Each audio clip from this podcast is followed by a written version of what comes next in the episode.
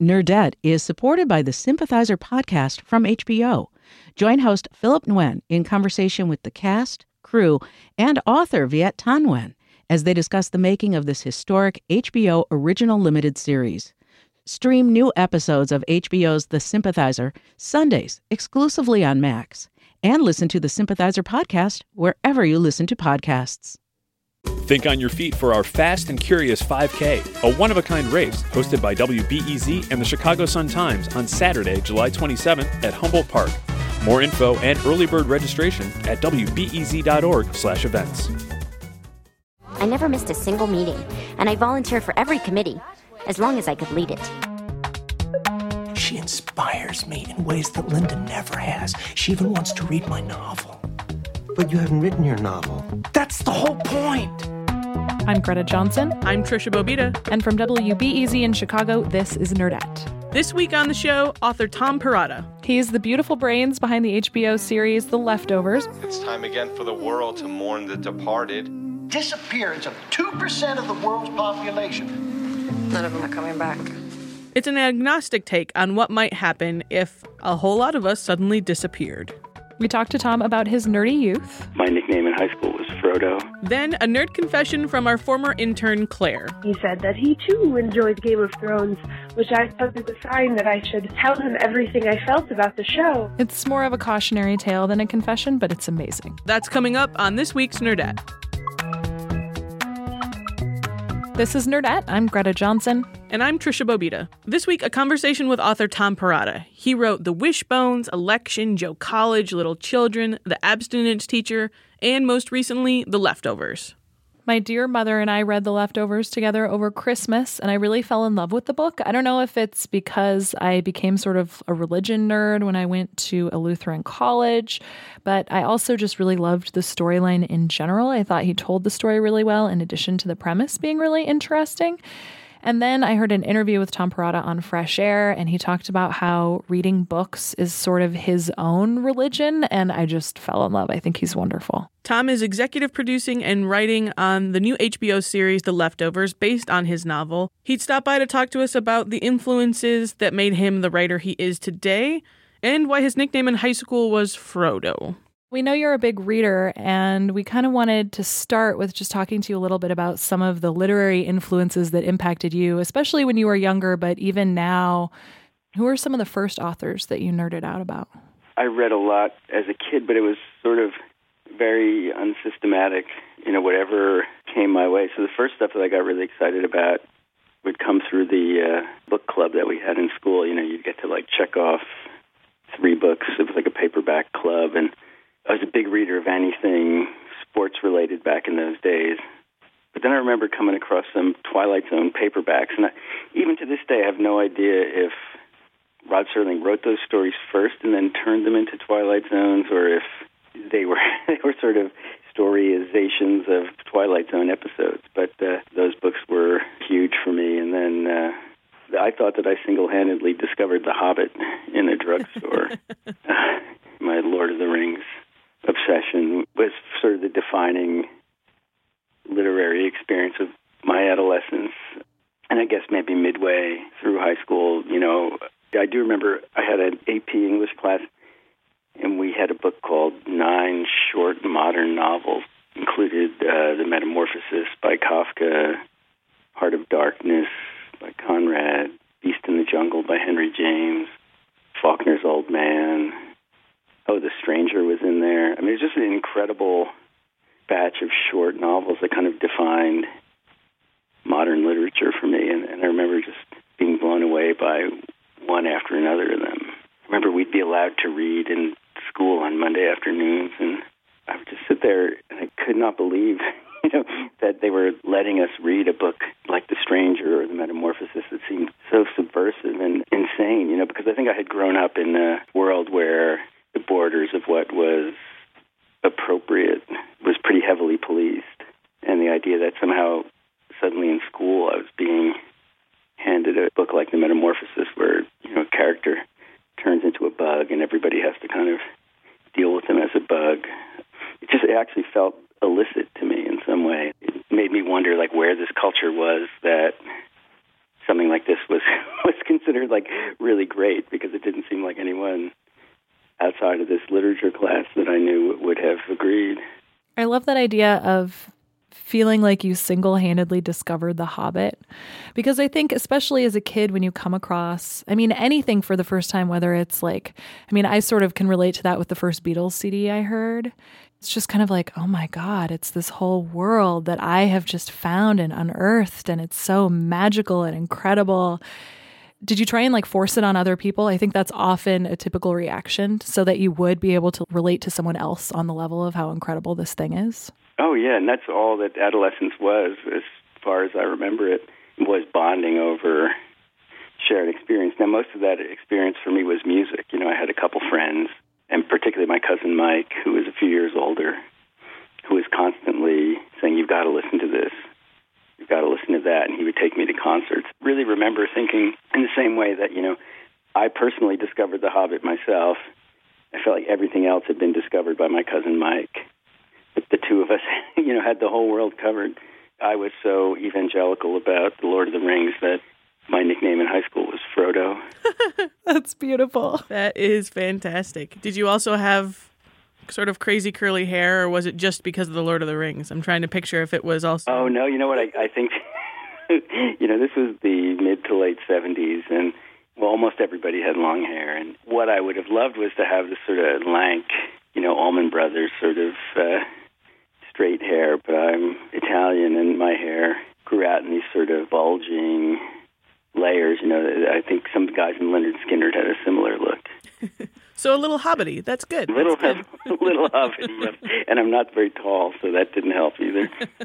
You've said in another interview that the first story you remember writing was about astronauts, and space is one of the things I nerd out about most. Can you tell us a little about writing that story about the Apollo astronauts? Well, weirdly, it's so it's the same story that Tom Hanks made the movie out of. The space program was a very big part of kid culture in those days, you know, and I still remember the moon landing and I remember my father bringing home he was a mail carrier and brought home these collectible stamps which I think I still have I remember he wasn't the kind of guy who really gave us things in a kind of solemn way, but he went out of his way to get these commemorative stamps and he put them in a plastic bag and he handed them over. Something really important is happening, and here's this memento of this thing. So I do remember that, and I remember when Apollo 13, there's some question whether they'd be able to rescue the guys, and I think that I wrote it our third grade teacher was upset and she asked us to write about it. I think because of her own anxiety, probably more than the third graders had anxiety. But I wrote this very optimistic thing about continuing to hope and to not give up. And, you know, I think it really was about pleasing my teacher. And in fact, she was extremely pleased. I remember the big result was that she sent it to her sister who was in Japan and that seemed to everybody like an amazing thing that I had written a paragraph story in third grade that had gone to Japan. You are an internationally best-selling author at age eight. That's the only time I think I've connected with the Japanese audience. I think that I really got, you know, it wasn't just a pat on the back. It was some sense that if you told the story right, it could have these uh, completely unanticipated consequences, and it could make people uh, pay attention to you in a way that they hadn't before. And I'm sorry to say that I was, like many kids, I was an attention seeker. And I think I got some right then, and I think it kind of got deep into my bloodstream. I mean, you could call it attention, but that's also just like positive reinforcement, right? I mean, it's like, hey, you're good at this thing. We should commend you for being good at this. I know, I know. And, and I think, interestingly, unlike sports, uh, in that world, it didn't seem to be a thing that other people were particularly good at or cared to be good at. So I always felt like I had it all to myself. I didn't know other kids saying, "Oh, I'd want to be a writer." I knew lots of kids who wanted, when I was in high school, to play guitar in a rock band, which I also tried to do, and that was very competitive. And I was not the best guitar player in my high school by a long shot. But I always felt like I was the best writer, and that seemed really important. And I remember also thinking that I was the only writer, and that in some funny way, I owned this place as material. I don't know when this came over me, but I was definitely still in high school, and I'd be watching my friends and thinking, you know, I'm going to write about this. And if I don't write about it, nobody will. And I think that little bit of mission stuck with me for a long time. And my first book, Bad Haircut, was very much exactly about those experiences and that time in my life. And lately, because of Facebook, there's this Facebook group for the town that I grew up in, and everybody has a place to remember that time. And I really think that if Facebook had existed when I was a younger writer, I wouldn't have written Bad Haircut or probably The Wishbones because I never would have felt like I exclusively owned this subject matter and it was my job to remember this stuff because nobody else was going to remember it. I mean, it's a ridiculously selfish way to imagine the world, like other people aren't remembering. That makes perfect sense to me. The idea that you were doing it again for the benefit of not just yourself, but for others. You were writing as a form of creativity, but also documentation. And I think you're right that young people document everything now, but they don't necessarily tell as many stories. I think you're right. And when the book came out, all sorts of people who I don't think read contemporary fiction by anyone else when they heard that I had written a bunch of stories about the world that we knew, they were really went after it very hungrily, and people really. You know, I still go to my reunions, and people talk about Bad Haircut in particular as being a book that really matters to them. And I think that the reason they took so enthusiastically to Facebook was that people are hungry to tell their stories and to document and to remember. And in that sense, the internet has made good on its promise of allowing everyone to be a writer and allowing everyone to, in a sense, like curate their memories, but it may have left a little less room for that kind of storytelling, the storytelling that's sort of to preserve the memory of a moment in time or a community at a particular moment.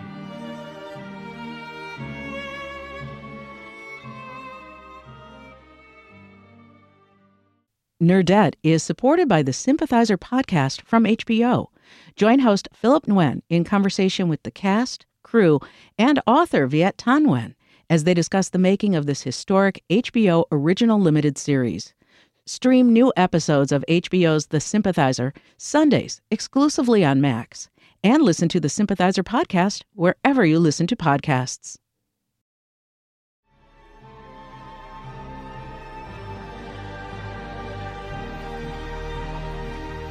This is Nerdette. We're talking with author Tom Perrotta. So, if those positive experiences, even when you were still in school, made you want to be a writer, I bet that summer you spent as a garbage man maybe sealed the deal even more. well, I'm in my early 50s now, and I think I'm turning into the. I don't have a, a ton of nostalgia, but I'm very aware, I think, of how many things have changed. And we've gone through a kind of consciousness revolution in the past 10 years. But I think one of the real things that's changed is when I was a young writer, there was a very American sense that a writer needed to experience the real world. And to me, it was like a working class credibility thing. Even though I grew up working class, I felt like it was really important that I worked side by side with, you know, working people. And especially it was important to me because I had gone to Yale at that point. And it was important for me to tell myself that I was still part of this world that I grew up in. But there was also like a test of one's toughness, and I think experience was a kind of touchstone. Like people would think, oh, I have to go and work on a fishing boat, or I have to hike across India. I mean, there's still some of that, though. I don't think this idea that a writer needs to understand working class experience really exists anymore. Doesn't have that kind of. I almost find it hard to encapsulate what it meant, but it really gave me credibility, I think, to say, to say that yeah. I, I was a garbage man and that I got up every morning and I went to work with these guys who did it every day. And, you know, there's something maybe a little fictional about that. Like I did it for two months a year and they did it for 30 years of their life. But it definitely made a big impression on me at the time. I have a friend who actually this summer is working in a landfill in Alaska he has this really beautifully poetic sensibility. He recently told me that he feels like he's an undertaker for the cast off bits of people's lives, dutifully guiding them to the underworld. He totally has this like almost absurdly poetic sensibility. But I feel like there is something especially interesting about the symbolism of dealing with people's trash. Yeah, well, to me it was like a test. And I imagine that the test would be even tougher would be, say, to work in a mortuary or something. I remember thinking that I can't turn away from this. I can't hide from this. This is real. I always made myself smell and I always made myself look, you know, even though uh, I almost got sick a few times. And that, by the way, was a big thing among the garbage men was uh, they would tell stories about what could make a garbage man throw up. Oh. so years later, they'd say, "Oh, I remember that time that Danny, you know, opened that can?" And uh, don't open the can, Danny. Don't do it. and then they'd have to relive what it looked like when Danny lost it.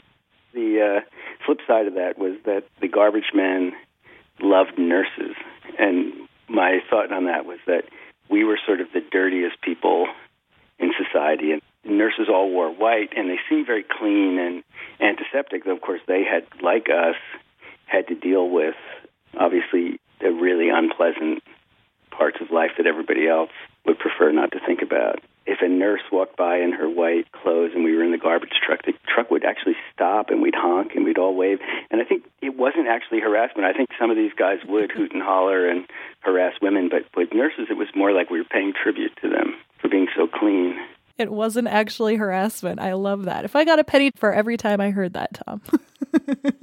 well, I, I'm trying to say there was some weird element of respect and tribute, though I guess with some harassment there is also some weird element of tribute underneath the uh, sexist hostility and implicit threat.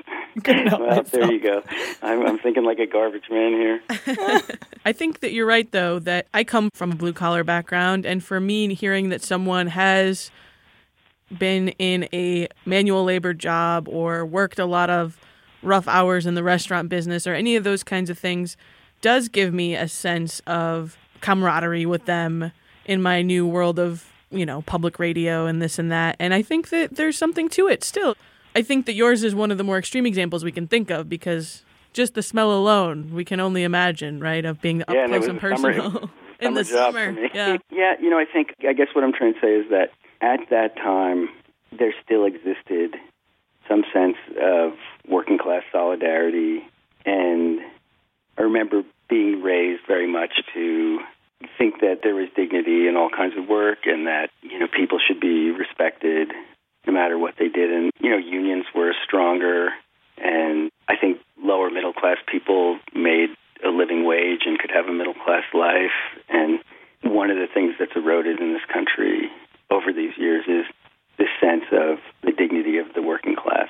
Part of crisis that comes with all the inequality, the rising inequality that we've seen is that working class or the idea that somebody without a high school degree can have a middle class life has disappeared. And so there seems almost to be some, I don't know, there's just not a lot of respect for manual labor and menial jobs. A lot of those jobs have lost the benefits that came with them before, and people struggle to live a middle class life and raise their kids and keep out of poverty. And so I do feel like there was respect and working class solidarity that kind of disappeared from the culture a little bit.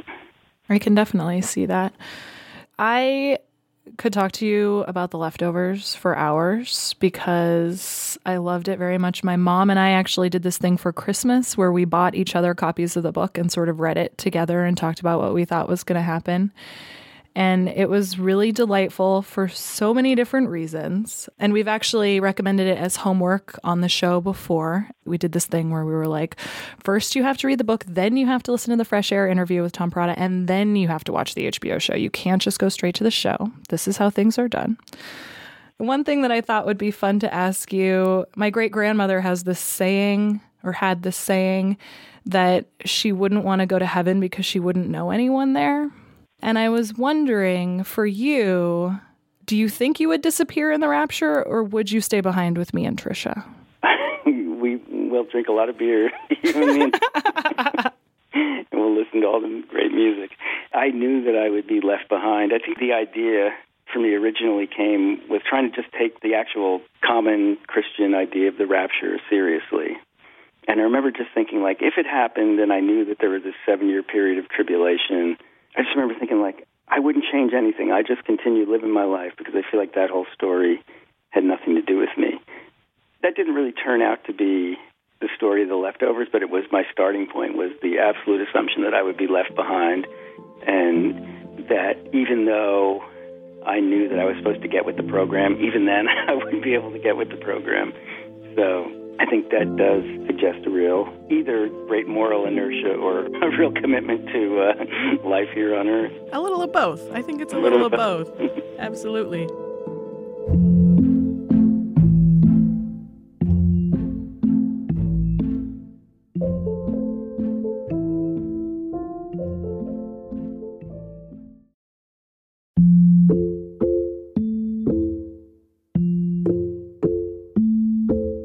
As we mentioned on our show, we like to give our listeners homework. Sometimes it's from us, and we've already given, but we'll reassign this week that everyone read the leftovers. But we'd also like you, Tom, to give something that you would like folks to check out as homework. This can be something that you think pairs well with the leftovers, or just any piece of film, TV, or an experience that you've had that you're excited enough about that you would like other people to try or to do today is the day that Philip Seymour Hoffman is starring in A Most Wanted Man, which is adapted from the John le Carre novel. And for the past couple of years, for whatever reason, I've been very systematically going through the works of le Carre. German intelligence needs a job to be done that German law won't let it do. Our unit was set up to develop resources. We're not policemen. We're spies. Our sources don't come to us. Hi, Annabelle. Good to see you. We find them. His sentences, I think, are just among the best written by any uh, English language writer. And you know, I wouldn't necessarily say he's as great a novelist as Philip Roth, but I think I think he's close in a certain way. And I think of them both as sort of their bodies of work and their distinctive voices rather than individual books. So I would say read some Le Carre and check out this movie with Philip Seymour Hoffman. To make the world a safer place.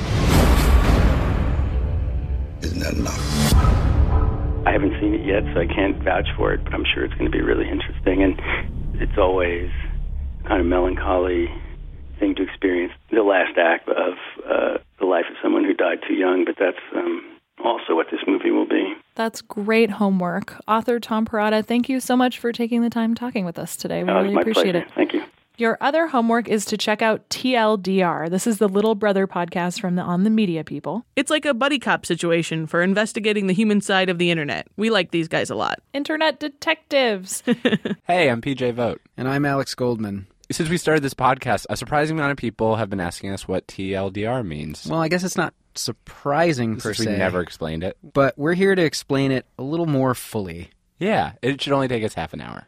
TLDR stands for Too Long Didn't Read. It's old timey internet slang. Old timey, as in maybe 10 years old.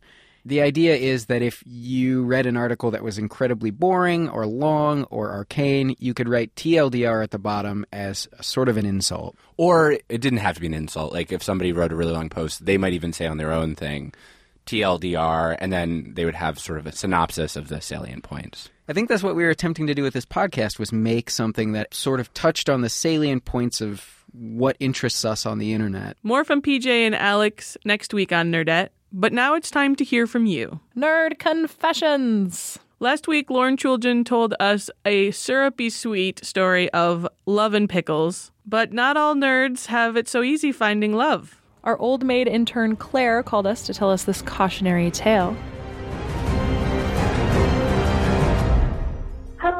Lovely nerdettes.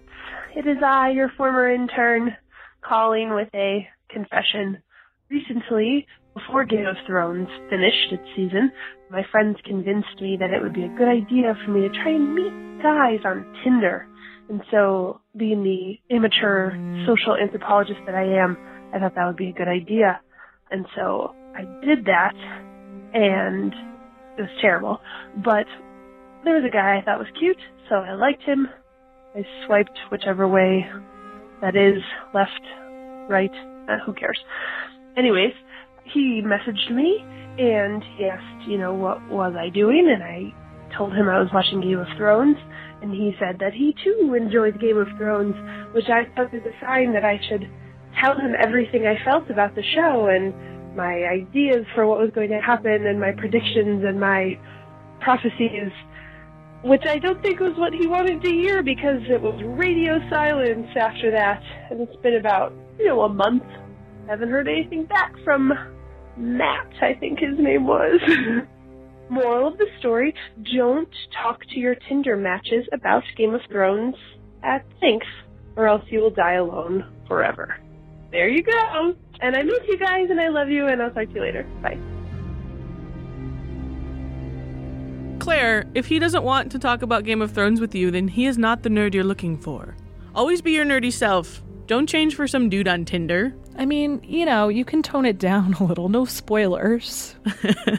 Call us at 312 600 5638 to tell us about when you were at your nerdiest. Everything from epic fails to humble brags. Welcome. You can find us at nerdettepodcast.com or talk with us on Twitter at nerdettepodcast. You can also like us on Facebook. And join the cool kids who've signed up for our email newsletter. About twice a week, we hit you with a bunch of fun links from all our favorite corners of the internet, book recommendations from Greta, and Arrested Development gifs from me. I still want to call them gifts, but maybe I'll get over it next week. The show is produced by us, Tricia Bobeda and Greta Johnson. Joe DeCeault is the WBEZ podcast class president. Some people say I'm an overachiever, but I think they're just jealous. We got help from Iris Lind and Patrick Burns. Chicago Public Media creates award winning content about the issues that affect nerds like you. More information is available at chicagopublicmedia.org. Is it weird that's my favorite line? Yep. Special thanks to Rookie Mag for giving Nerdette some love and listing us as one of their favorite podcasts. We love you too, Rookie, especially your editor, Tavi Gevinson, who we interviewed a few months back on Nerdette. You can listen to our conversation with Tavi about fangirling Beyonce and never being ashamed of your passions. That and 50 more Nerdette episodes are available at nerdettepodcast.com. It's Sally O'Malley. I'm proud to say that I'm 50 years old. I'm not one of those gals who's afraid to tell her real age. And I like to kick, stretch, and kick. I'm 50. 50, that's like half a hundred. Indeed. Thank you for listening on iTunes, Stitcher, and SoundCloud. Throw us some stars if you're feeling generous. Like the awesome Ben Dashley did on iTunes. Thank you for all of the tweets and likes and reblogs. Spreading the good word about Nerdette really helps us out. If you happen to be a nerd with a business or who works for one that might like to get your message across to Nerdette listeners, shoot us an email, nerdettepodcast at gmail.com. Our theme music is New Old Toys by Poddington Bear. Do your homework. Do your homework. Nerdette is supported by the Sympathizer podcast from HBO. Join host Philip Nguyen in conversation with the cast, crew, and author Viet Nguyen as they discuss the making of this historic HBO original limited series. Stream new episodes of HBO's The Sympathizer Sundays exclusively on Max, and listen to the Sympathizer podcast wherever you listen to podcasts.